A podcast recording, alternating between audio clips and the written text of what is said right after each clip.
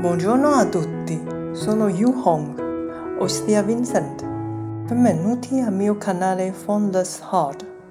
Ho scelto l'episodio del ventunesimo presentato in lingua italiana per raccontare un termine all'italiana. Sembra questo concetto usato nella cucina possa essere un'ispirazione per creatività sui piatti creati da noi stessi. Mi affascino sempre di cucinare. Se ho l'occasione di degustare qualche piatto italiano, mi piace fare una prova al rientro. Si potrebbe dire imitare un po' come è fatto ciò che le mangio io.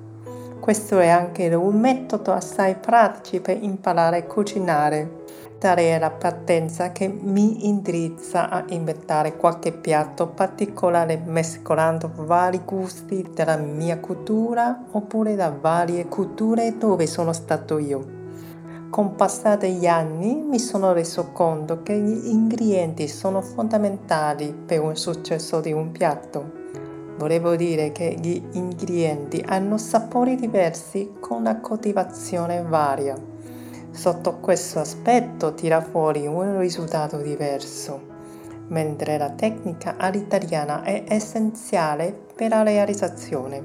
Per esempio, se un cuoco fa un piatto classico, spaghetti a pomodoro, usando i pomodori saporiti freschi e maturati con il proprio ritmo, spalmando con l'olio d'olive bio e decorato con basilico.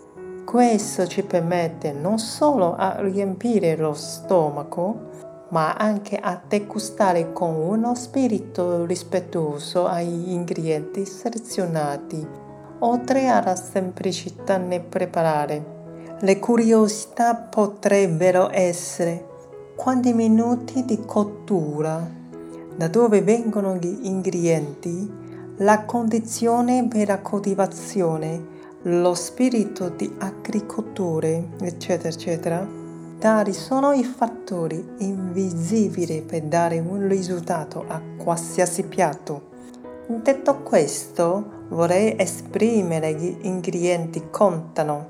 In Italia esiste tantissime varietà e all'italiana diventa la tecnica come trasformare nella cucina.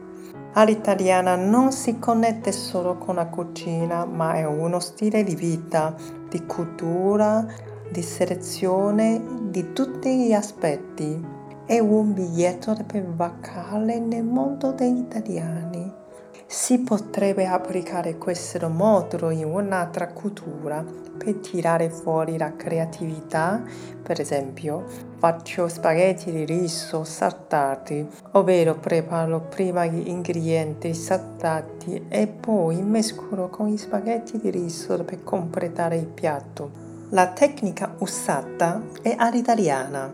Infatti, qualche giorno fa ho assistito un discorso sui piani quotidiani e l'ospite ha sottolineato proprio lo stesso concetto.